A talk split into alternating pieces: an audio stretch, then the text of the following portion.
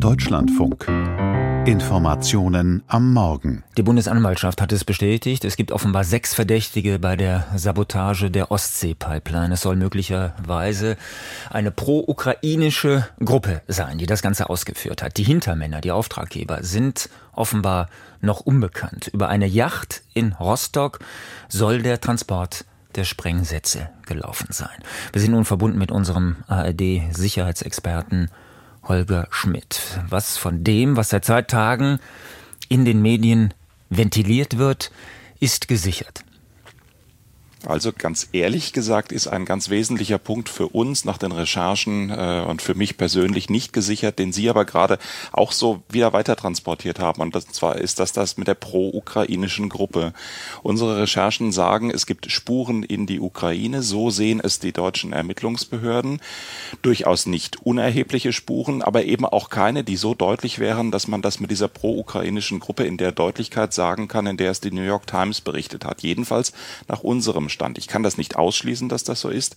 Es ist aber de facto so, dass die klaren Spuren in Richtung Ukraine, insbesondere die Staatsangehörigkeit von Menschen sind, die beim Chartern dieser Yacht, die Sie angesprochen haben, eine Rolle gespielt haben. Geschäftsführer einer Firma in Polen und dann noch ein weiterer Geschäftsführer, der eine Geldüberweisung in Richtung dieser Firma unternommen hat. Das ist gewichtig, aber das ist eben nicht klar, dass das damit dann automatisch pro-ukrainisch sein muss. Ich empfehle einfach immer noch mal den gedanklichen Kehrschluss, wenn irgendwo sagen wir in Südamerika ein Anschlag passieren würde, an dem deutsche Staatsangehörige beteiligt wären, würde man dann sofort auf die Bundesregierung zeigen? Wahrscheinlich eher nicht.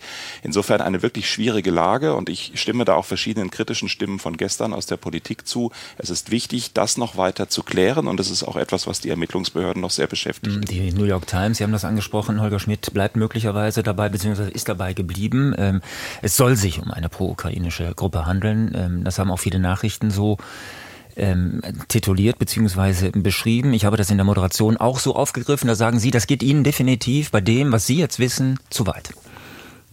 Naja, es ist ja immer auch, auch noch in der Rede, kann es sein, dass es etwa jemand gewesen ist, der ganz gezielt eine falsche Spur legen möchte. False Flag Operation ist das Fachwort dafür äh, und der möchte, dass es so aussieht, beziehungsweise kann es ein Zufall sein. Und ich muss einfach ganz deutlich sagen, nach unseren Recherchen sind alle drei Möglichkeiten noch offen. Es kann pro-ukrainisch sein, es kann False Flag sein, es kann um etwas ganz anderes gehen. Für mich ist eigentlich nochmal ein anderer äh, Punkt interessanter, wenn wenn man sich alles insgesamt anguckt und der kommt mir offen gesagt ein wenig zu kurz und das ist diese enorme, wenn man es so nennen möchte, Leistung der Menschen, die es getan haben, so tief zu tauchen, mit einem möglicherweise sehr kleinen Kommando so tief zu tauchen, das ist etwas, das können erstens nur wenige Spezialisten und es bleibt eine lebensgefährliche Unternehmung und deswegen würde ich auch nochmal den Gedanken darauf richten, wer immer das getan hat, der muss einen ganz extremen äh, Impuls dafür gehabt haben, dieses Risiko einzugehen. Mhm.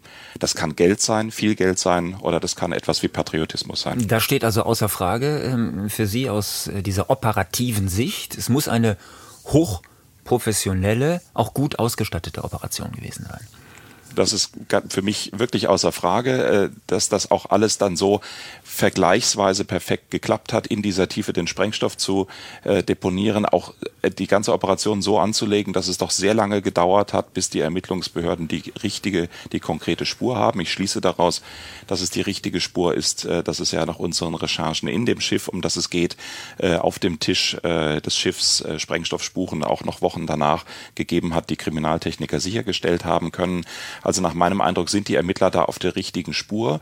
Gleichwohl, es bleibt alles andere als ein Spaziergang, es bleibt eine hochkomplexe Operation.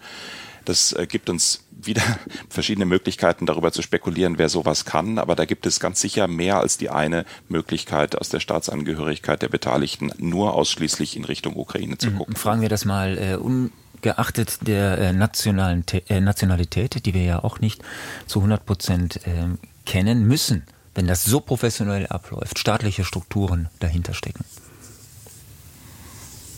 Ja, äh, Entschuldigung, Ihre Frage bitte. Müssen staatliche Strukturen hinter einer derart äh, professionellen ja. Operation dahinter stecken?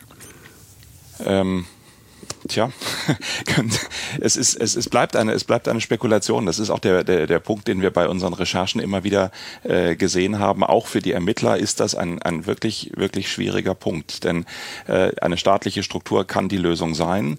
Äh, jemand, der sehr viel Geld in der Hand hat, um sich die entsprechende Expertise einzukaufen, weltweit einzukaufen, der kann ähm, dahinter stehen. Es, ich kann es letztlich nicht beantworten. Es ist eine Frage von Plausibilitäten, aber die Politik ist, glaube ich, gut beraten, dann auch immer wieder zu sagen, bevor man jetzt irgendwelche finalen Schlüsse daraus zieht, braucht man etwas, was handfest ist, etwas, was am Ende vielleicht sogar gerichtsfest sein könnte, wenn man jemals jemand erwischt von denen, äh, die dabei gewesen sein sollen. Und deswegen sind wir hier immer noch äh, im, im Bereich der Spekulation und müssen immer noch sagen, es kann so sein und es kann aber auch einfach mit viel Geld und sehr guten Leuten international anders gemacht sein.